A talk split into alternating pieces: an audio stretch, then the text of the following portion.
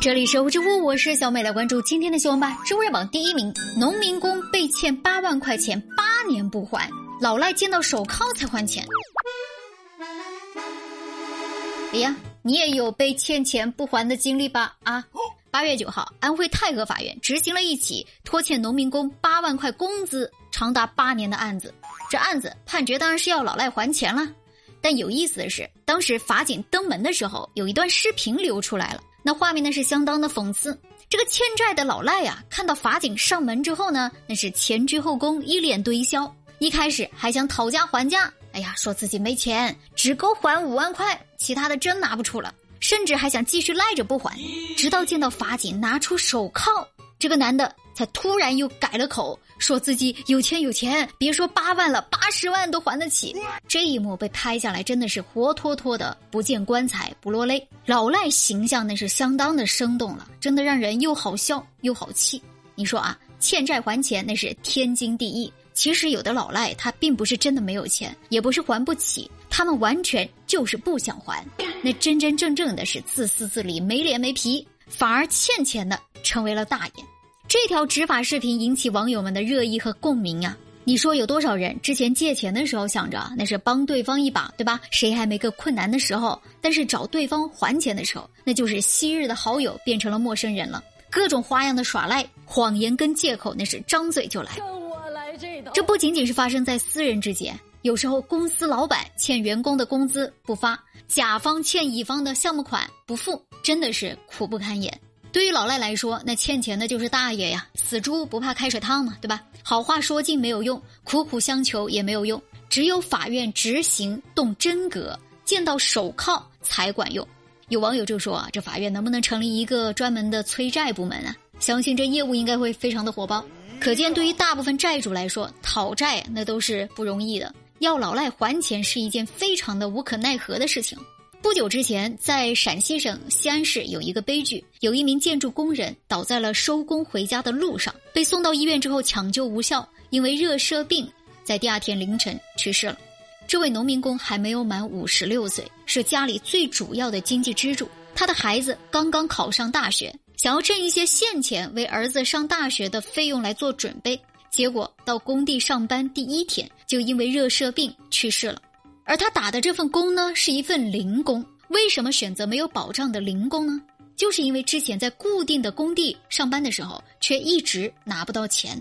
这不听说打零工当天就能结工资吗？这才去的。这没想到发生了意外，人走了的时候还留了一张欠条，那是他去年的工资一直被欠的凭证。催了很多次，老板就是没兑现。这是一个令人伤心的故事啊！说起来都是痛，都是泪。农民工不容易呀。但其实，因为欠债不还发生的悲剧也并不少见。跟欠债的人谈良心是没有用的。如果成功走上法律程序，可能会有限制高消费、限制坐飞机、高铁等等一系列的处罚。这个拒不支付劳动报酬罪也已经写进了刑法。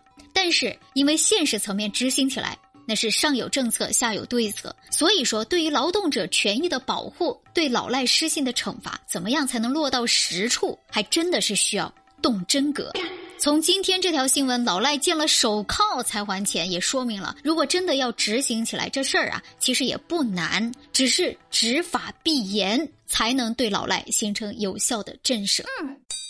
周热榜第二名，四名大妈在九寨沟踩水被罚。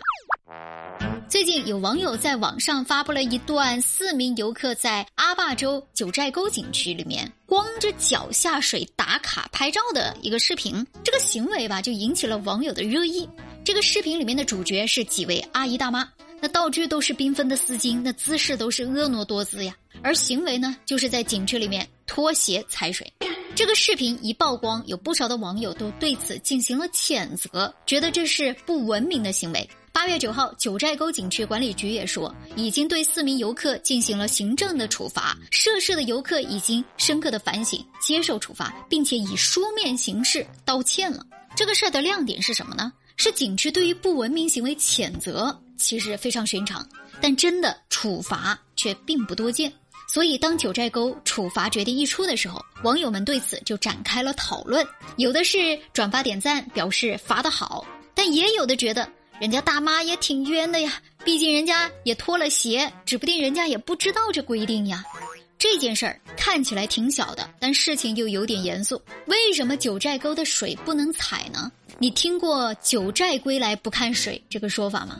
九寨沟的水之所以颜色特别的鲜艳，水下的景观那么的唯美，就是因为保护的好。你踩一脚，我踩一脚，水就被污染了，美景呢就只剩下回忆了。倒不是说这几名游客真的有多么的不可原谅。而是大家都在期待靠口头谴责做不到的事情，能不能靠及时有力的处罚来做到呢？文明这个事儿到底是养出来的还是罚出来的？一直是公说公有理，婆说婆有理。当然了，本质而言啊，文明靠的是自律和自觉。咱们的大好河山、美丽景色，需要的是无论有没有监督、有没有处罚，人们都是自觉的了解相关的知识，自觉的形成保护的意识。咱们热乎知乎也觉得啊，希望这一次著名的景区九寨沟的一次处罚，能在公众的心中形成一个共识，微小的不文明行为也会受到谴责。这就是今天的热乎知乎，我是小美，欢迎各位的评论和关注，我们下期见了。